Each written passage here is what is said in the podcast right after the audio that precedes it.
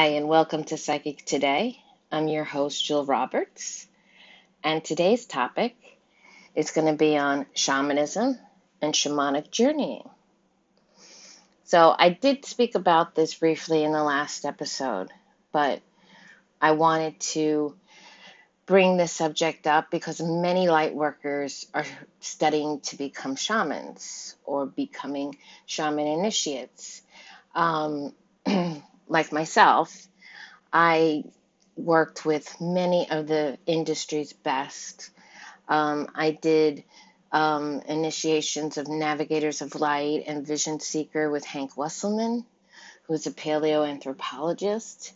Um, I worked with Raja Kudri. I worked with um, shamanic approaches to death, dying, and the afterlife with Robert Moss out of England. Shamanic Journeying with Spirits of Nature with Sandra Ingerman. And I also did Path of the Universal Shaman with Don Oscar Miros. So we have some different schools of thought and different kind of cultural ways of doing stuff because we have um, with Don Oscar, it was Peruvian. With Hank Wesselman, it was um, kind of a combination of African, Hawaiian, and Western thought. Um, Sandra Ingerman is from Brooklyn, New York, and she went on her journey, and she's a very big name in, in Western shamanism today. So I just wanted to start off with telling you whom I studied under, and we're going to start this shamanic exploration, so to speak, right now. You know, when many of us think of the word shaman, it brings to mind a spiritual healer steeped in secret knowledge and mysterious powers. And of course, that's how we see it. If, whether we're um, uh, whether it's pertaining to Native Americans here in the United States or Eastern type of uh, shamanism, they all kind of have the same appearance, which is undecidedly, you know, very questionable because, in a sense, it's just kind of like it goes across all cultures and boundaries, which I think is absolutely wonderful. You know, shamanism is the earliest spiritual practice known to humankind, dating back tens of thousands of years.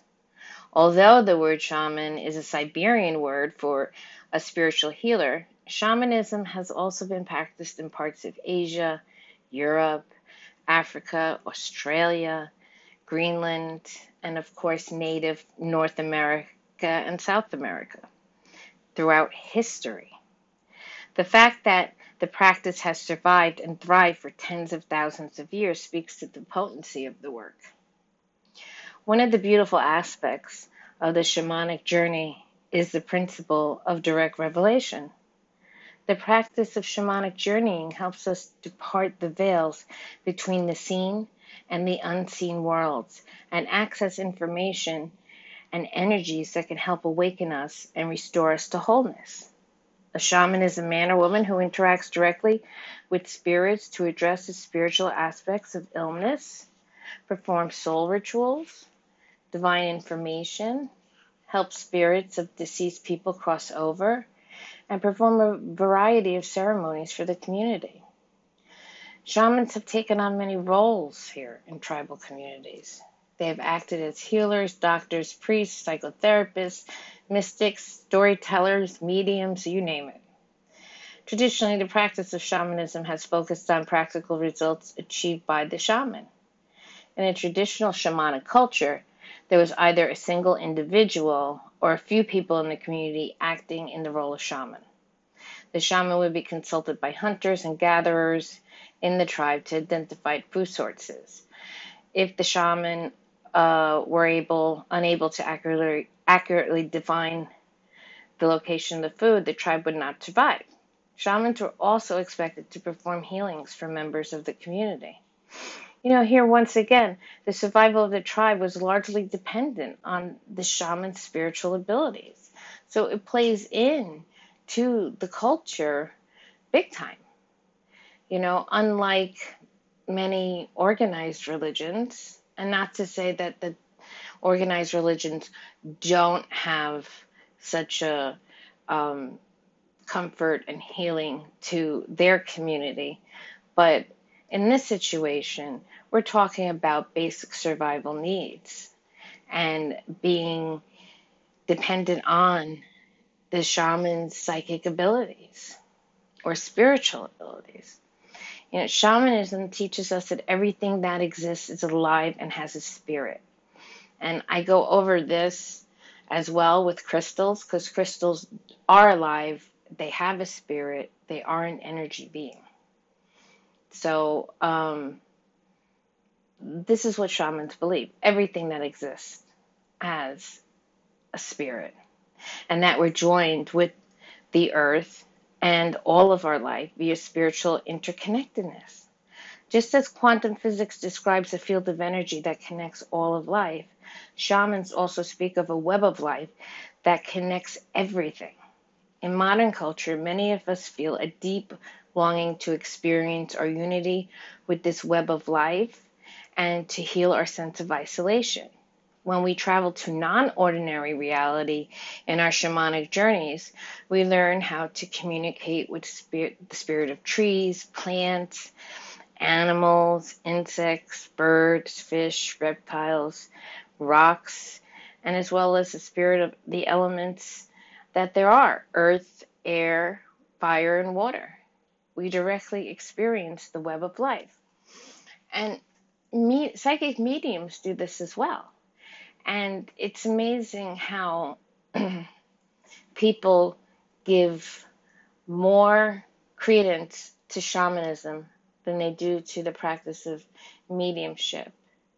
And there's more of kind of a taboo with mediumship than there is with shamanism which is basically, uh, like I said, shaman is using their mediumship abilities. Um, but I guess probably because the shamans have been reve- revered for, you know, tens of thousands of years, so, you know, psychic mediums are look, not looked upon as um, to that high status. But I digress. As we are a part of nature, we have a deep need to reconnect with nature's cycles and rhythms. Imagine how exhausting it would be to walk against the flow of a river every day of your life. In truth, we have disconnected from the cycles and rhythms of the moon and the seasons, and often we do talk, we do walk against the flow of the river of life. I believe this is partly because of such ailments as chronic fatigue, depression, and a host of other illnesses, both psychological and physical, that are so common today. The helping spirits have a great deal to teach us about restoring balance and harmony into our lives by reconnecting with nature's cycles and by living in unity with the natural world.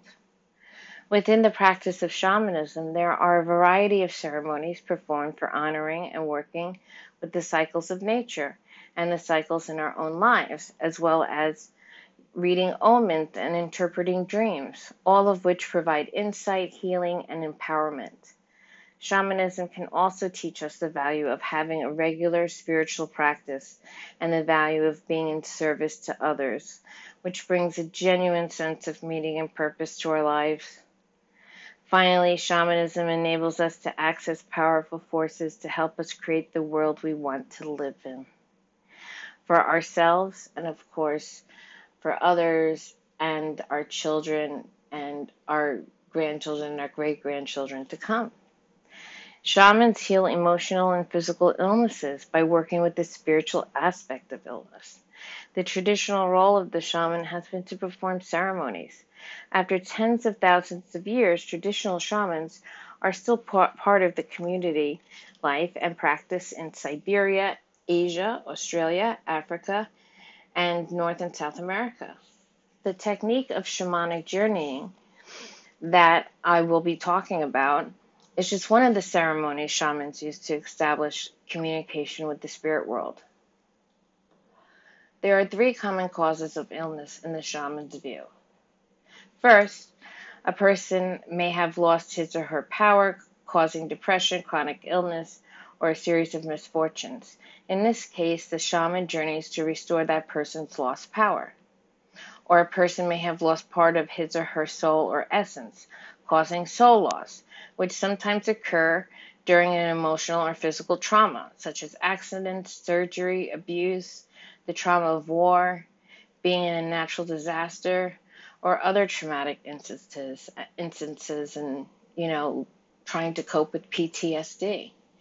And it's amazing because um, I see the crossover in my other work um, besides mediumship, but in my crystal healing work, especially about this, you know, soul trauma and having what's called a soul loss or holes in the auric field from soul loss. And many times I've dealt with that and healed that for many many people, many clients, many friends and family.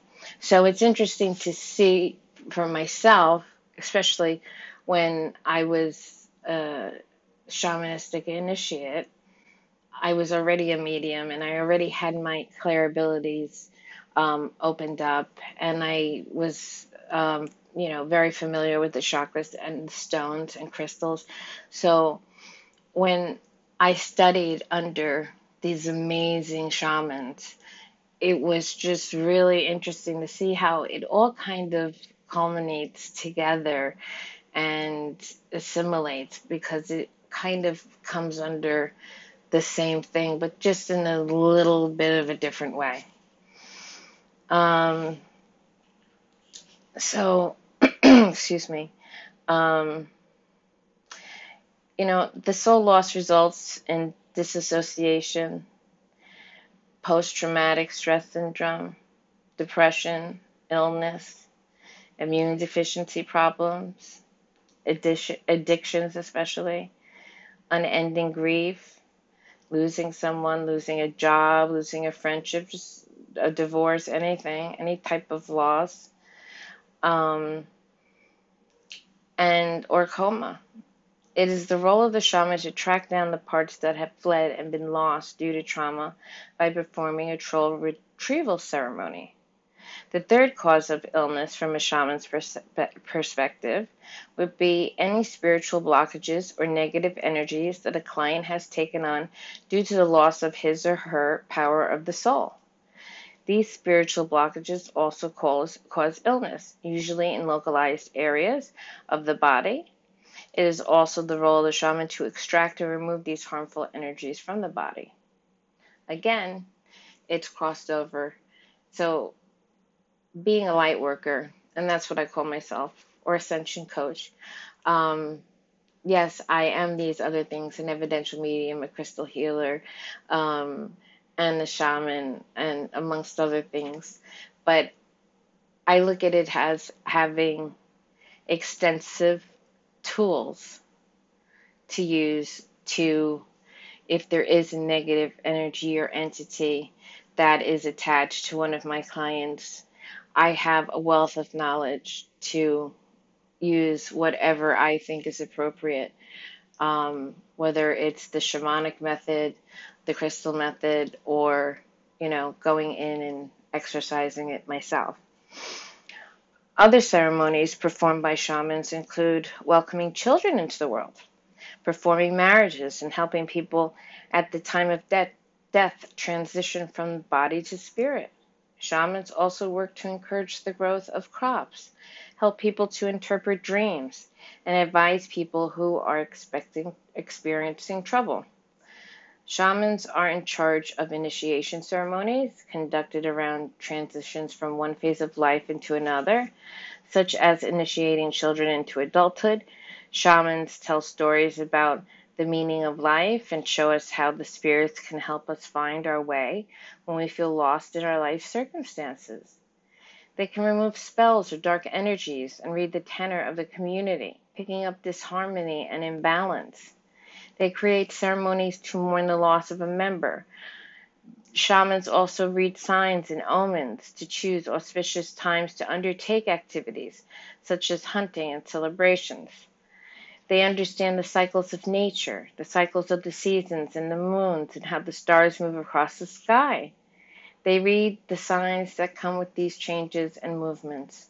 They communicate with the weather spirits and maintain harmony and balance in their communities.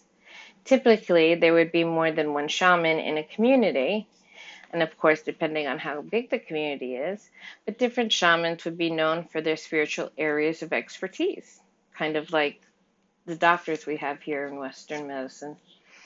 Um, for instance, some shamans would be known for their great successes in, in particular healing ceremonies such as soul retrievals, while others are known for their divination abilities. Over time, the practice of shamanism has adapted in response to different cultural needs and the changing needs of the times. Currently, there's a dramatic revival of shamanism in the West, with a wide range of people integrating shamanic practices into their lives, including students, housewives, teachers, psychotherapists, lawyers, nurses, doctors, and so on and so forth. You know, I believe one of the main reasons for this revival is that people want to be able to access their own spiritual guidance. We want to stop giving away our power to socially acceptable authority figures. We know that we are the only ones who truly have the power to change our own lives. So a lot of us feel this way. And that's the reason a lot of us tend to veer towards this type of spirituality. And there's absolutely nothing wrong with not going this way, and there's nothing wrong with going this way. When I come back, I'm going to talk about the three worlds. Stay tuned.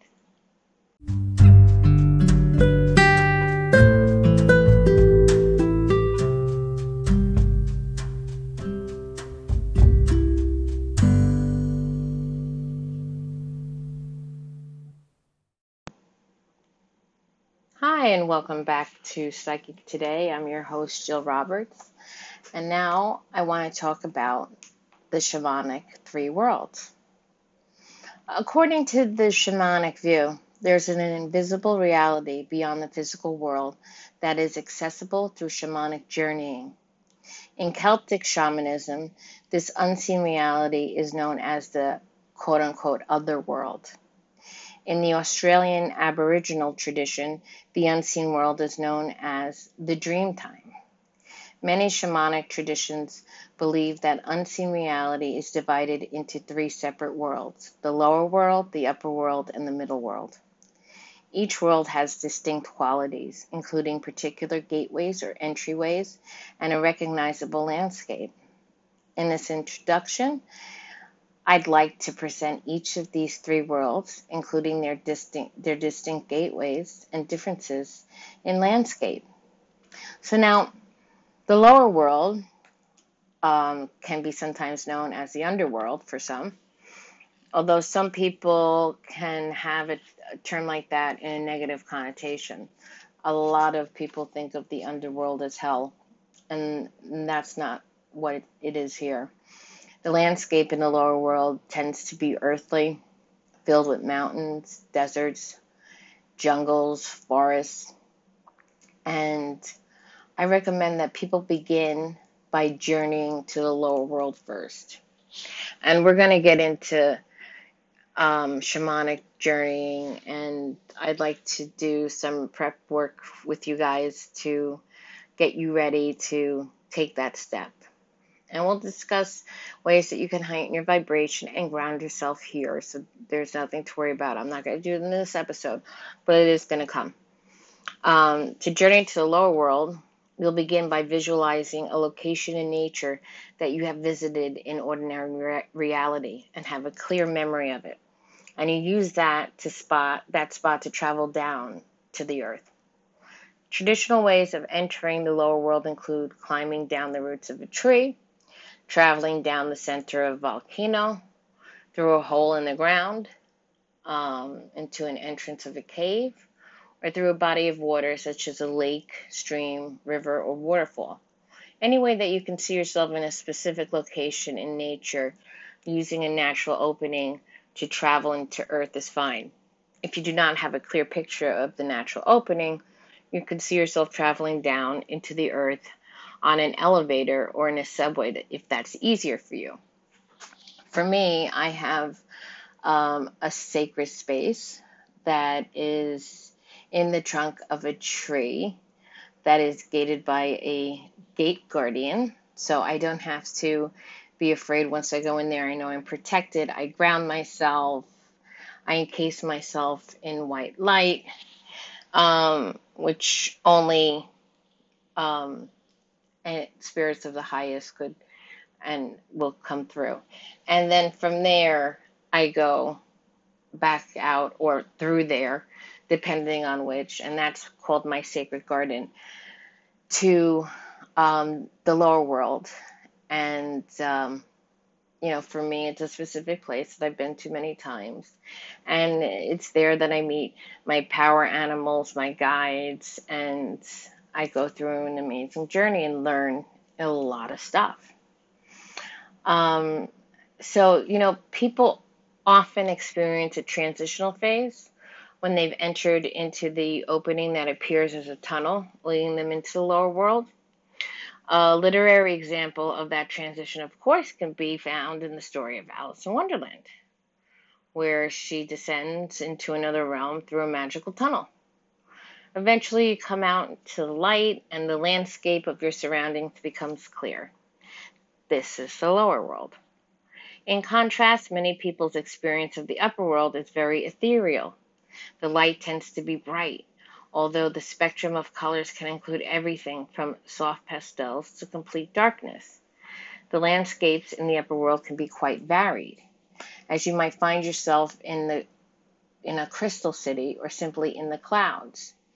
This reminds me a lot of I don't know if you've seen it, but it's the movie Vanilla Sky with Tom Cruise and Penelope Cruz.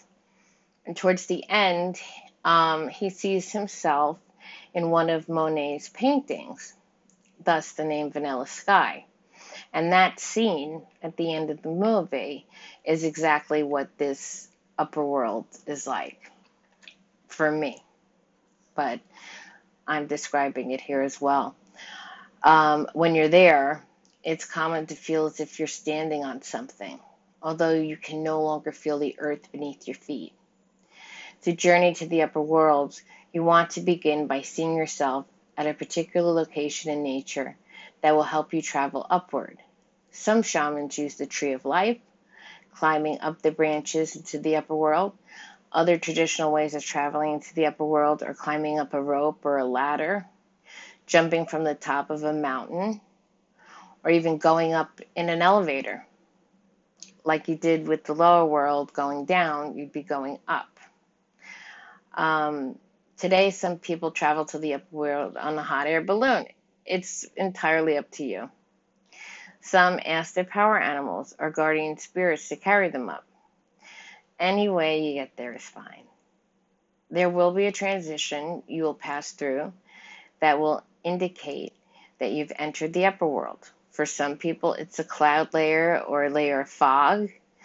You know, this will be a transition, not a barrier, like in the story of Jack and the Beanstalk, where he climbs up the beanstalk and he has to go through a cloud layer. So, and of, also in The Wizard of Oz, where Dorothy travels to another world on a tornado, which is a common experience in shamanism. In fact, there are many children's stories that speak of traveling to non-ordinary reality that can that are consistent with actual practices in traditional shamanism. When you have passed through the transition, you will arrive at the first level of the upper world. If you're still seeing planets and stars as you journey upward, you have not yet reached the upper world. Again, you will know that you are in the upper world because of the sensation of having passed through a permeable threshold of some kind, after which the landscape will change. Although many shamanic traditions view the lower and upper worlds as containing a definite number of levels, many of us have found that there's an unlimited number of levels because the universe itself is unlimited. So each level will have something special to teach you, and it's up to you to explore them.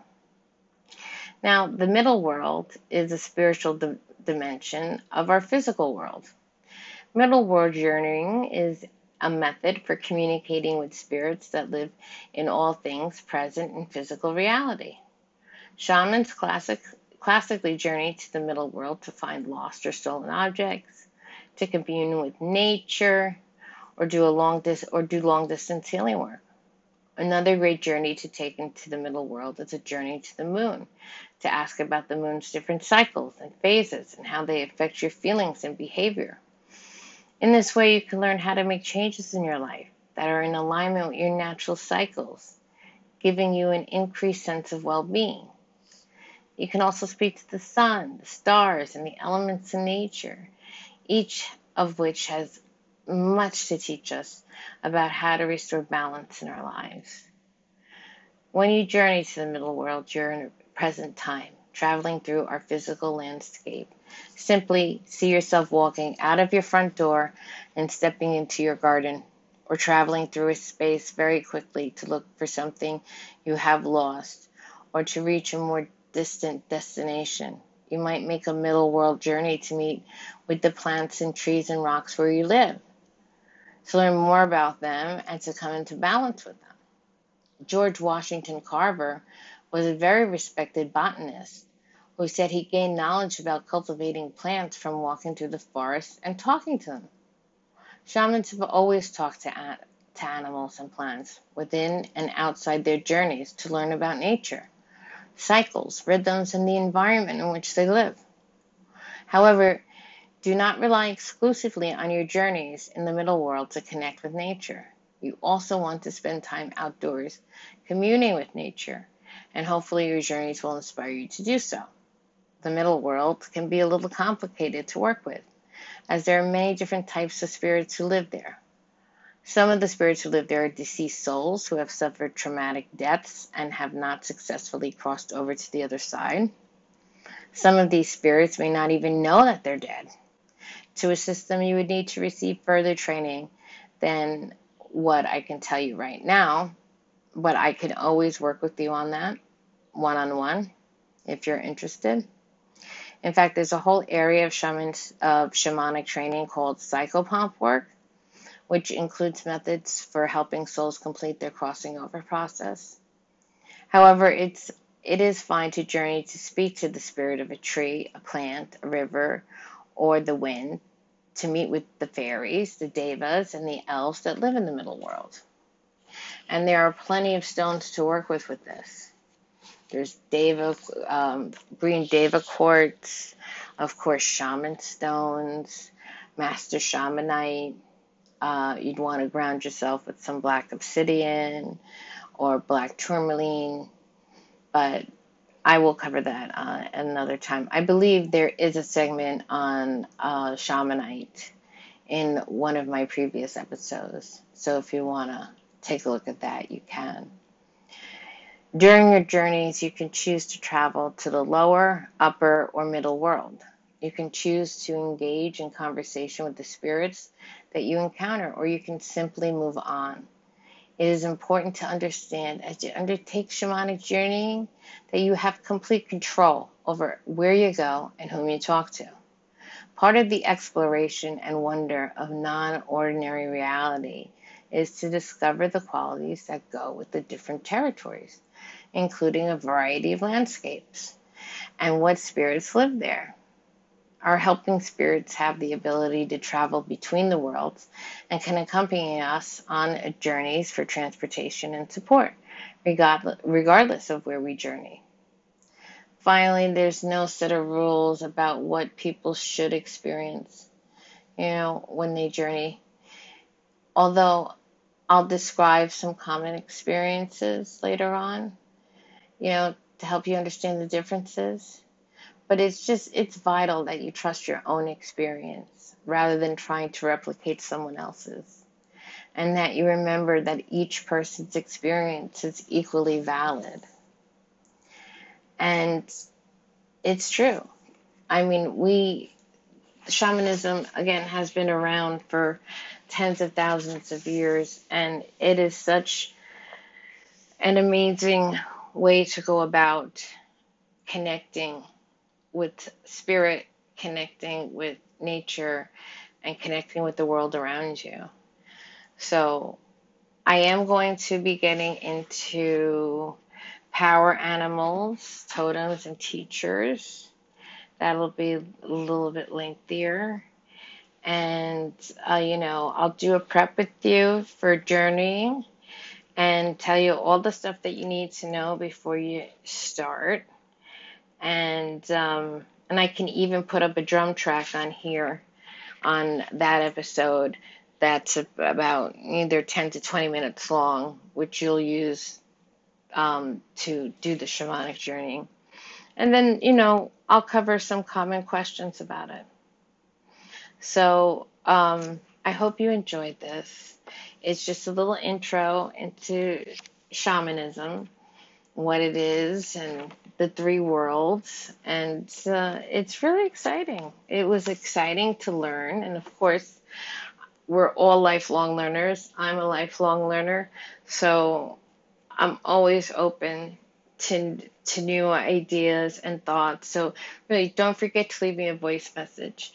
Um, if you have any questions or ideas or any other um, information you may have pertaining to this or the crystalline exploration series. So be kind and gentle with yourself and others. And I wish you all the best and all my love and light.